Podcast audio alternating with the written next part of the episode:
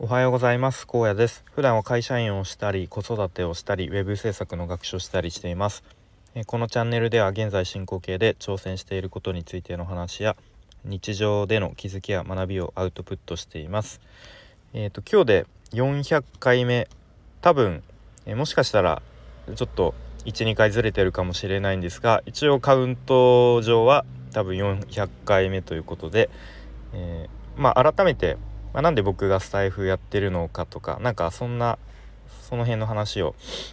してみたいなと思います。で、まあ、なんでスタイフ始めたんだっけと、えー、思い返してみると、まあ、きっかけとか、まあ、そのやろうと思った理由っていうのがまあいくつかあったような気がしますね。はい、で、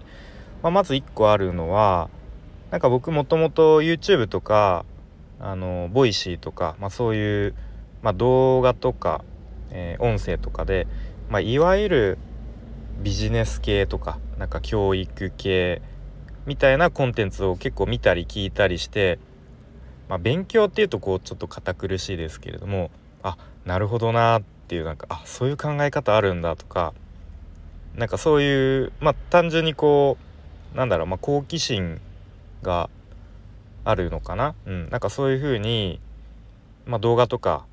あの音声とかを結構聞くのが見たり聞いたりするのが好きだったんですね。で多分なんとなく自分もなんかこういう風にうまくなんか話せるように人に伝えられるようになりたいなと多分ぼんやり思ってたんですね。はい。でもともとなんか人前で話したりするのがすごい苦手で、まあ、コンプレックスまではいかないけどすごい苦手意識があったんです。まああの今でもそれはちょっと苦手意識があるんですけど例えばなんか会社の朝礼っていうのがたまになんか当番みたいな感じで回ってくるんですけどそのちょっと会社のその職場でみんなの前に立って話すだけですごい直前になるとこうドキドキしてきたりなんかこうちょっとあの変な汗かいたりしちゃったりなんかそんなことがあったりとか、まあ、あとは直属の上司にね、まあ、何かこう日後普段の仕事の報告とかする時もなんか上司に「なんかお前何が言いたいのか分かんないよ」みたいな感じで、まあ、ちょっとこう意地悪っぽくというか 言われることもあったりとか、まあ、そんな感じでなんかうまく話せるようになりたいなとかなんかもっと論理的にというか分かりやすくこう人に説明できるようになりたいなって思ってたのが、まあ、きっかけの一つだった気がしますね。はいまあ、あと他にあることとしてはなんかそのさっき言ったように動画とか音声のコンテンツで、まあ、ちょこちょここうインプットをしていたのをなんかそのままに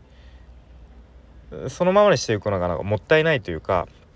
うん、なんかそういう風に「へえあなるほどな」って思ってそれだけで終わらせると多分人間ってね忘れる生き物とか言われるじゃないですか。なので多分それだけだったらこう多分次の日にはもう忘れてもうそれがなかったことになっちゃうみたいなことがあるなと思ったんで、うん、なんかそれだともったいないと思ってなんか自分の言葉でこうアウトプットすることで少しでもそういう日々のちょっとした学びとか気づきっていうのをなんか自分の中に定着できたらいいなみたいな感じで思ったのが一つあるなと思いますね。はい。まあ、あとはなんか日常で感じた、まあ、ちょっとしたストレスとかモヤモヤっていうのを、まあ、うまく言語化してなんだろうちょっと吐き出したいみたいな、まあ、そういうのもあったのかなっていうふうに思いますね。はい。でまあ、日々ね生活しているといろんなこと感じると思うんですけど、まあ、僕の場合は、まあ、結構やっぱり職場会社で過ごす時間仕事の時間が結構多いので、まあ、どうしてもその職場で感じるストレスとか、うん、が結構多めだったりします。でそれを、まあ、なんとなくそのまま抱えたままなんかモヤモヤしているだけじゃなくてなんかそれをうまく言語化してうん、まあ、吐き出すことで、まあ、単純にこうちょっとすっきりするしなんだろうな。まあなんか次になんか同じようなまたこうストレスとかを感じた時もあこれはこうこういうことなんだっていううまくこう自分の中でうんそれを解消できるというかうまくその整理できるというかなんかちょっとやり過ごすことができるみたいなこうメリットというかそういうのがあるかなと思いますね。うんまあ、例えばなんか上司にすごいなんか理不尽なこと言われて、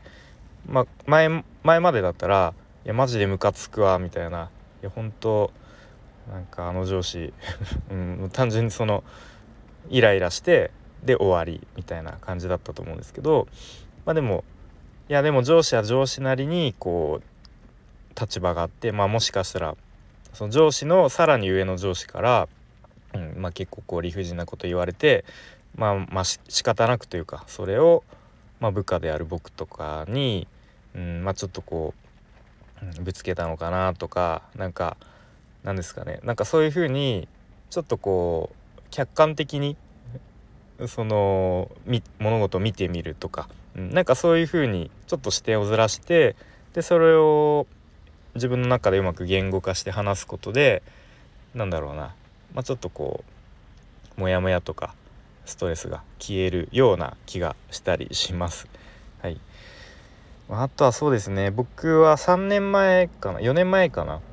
に、えっと、仕事の転勤で東京から愛知県にもう家族みんなで引っ越してきたんですけれども、まあ、そうなるともちろん知り合いとか友人も、まあ、全くいない状態ででなかなかね、まあ、この年になるとというか大人になってからなんかめちゃめちゃ仲いい友達ってなかなかできないですよね。うんまあ、ましてやコロナになってもう人と会うことが会う機会がほとんどなくなったので、うん、なかなかその仕事中になんか職場の人とめっちゃ仲良くなるってなかなかないですよね。うん、なのでそのなんだろうなそういう日頃のモヤモヤとかストレスっていうのをなんか人に話して解消するっていう機会がなかなかなくなったっていうのも一個あるかもしれないですね。うん、あとなるべくこう妻には家でなんか仕事の愚痴とかってあんま言いたくないじゃないですか。うん、なんか家帰ってきてね「いや今日マジムカついたわ」とかま言いたくないし妻は妻でねあの日中はその子育てので大変だしいろいろそっちのねストレスとかもあるのに、うん、なんか旦那が家帰ってきていきなりなんか仕事の愚痴とか言われてもいやいやこっちも大変だったんだけどっていう風に なると思うんでまあその家でもねあんまりそういう仕事のストレスとか愚痴はあんまり言いたくないなっていうのもあったけれどもかといって自分の中で抱え込むのもあまり良くないなとは、うん、思っていたのでまあそんな感じですね。はい。でまあそんな感じでまあ少しずつまあほぼ毎日こう更新してきて少しずつですがちょっとこうなんだろう言語化するのが上手くなってきたかなぐらいに思いますね。うん、なんか自分の頭の中でこうなんとなく考えていることをなんかうまくこう整理して、まあ、あとできるだけ相手に分かりやすくというか、うん、自分の考えを伝えられるよう伝えられるようになってきたかもしれないですね。でなんかこの前妻に妻となんかいろいろ結構話をしていてなんかえなんか前までそんな話し方してたっけとか言われたんですけど、うん、なんかもしかしたらそういうまあそういう Voicy とかでこういろんな人話してるそういう話し方がちょっと影響してうんなんか話し方も変わったのかなと思いますね。うん、まあまあそれは別に、うん、まあいっかっていう感じなんですけど、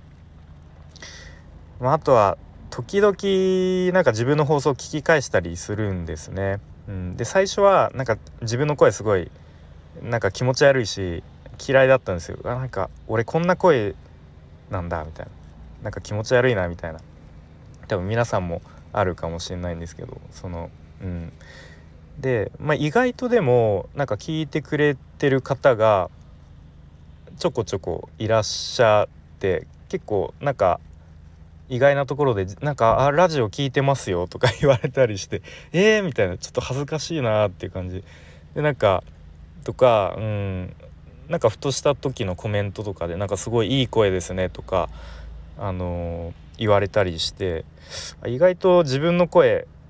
その聞く人によってはいい声と言ってくれる人もいるんだなっていう、まあ、ちょっとそこはポジティブに捉えられるようになってきたかなと、うん、思いますね。はいまあ、あとは、まあ、その自分の放送を聞き返すっていうところで言うと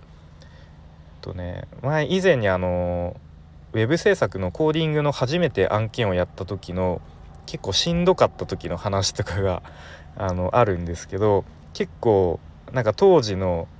なんだろうその本当にしんどい時のリアルな心境とかが あの話されているんでなんだろうまあその時しか話せない感じちょっとこうダークなというか そういうのはある意味貴重な音源だろうなっていうふうに思いますね。うん。はい。まあ、そんな感じで、まあ、ちょっと今後も、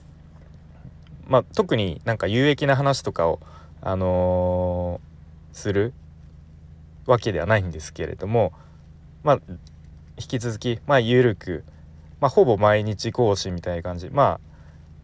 更新できない日はまあしょうがないかなぐらいな感じで、まあ、ちょっと緩く引き続き継続していきたいと思いますので、えー、まあ、もし聞いてくださる方、えー、これからもよろしくお願いしますということころで、えー、今日はこんな感じで終わりたいと思います。それでは今日も聞いてくれてありがとうございます。じゃあまたね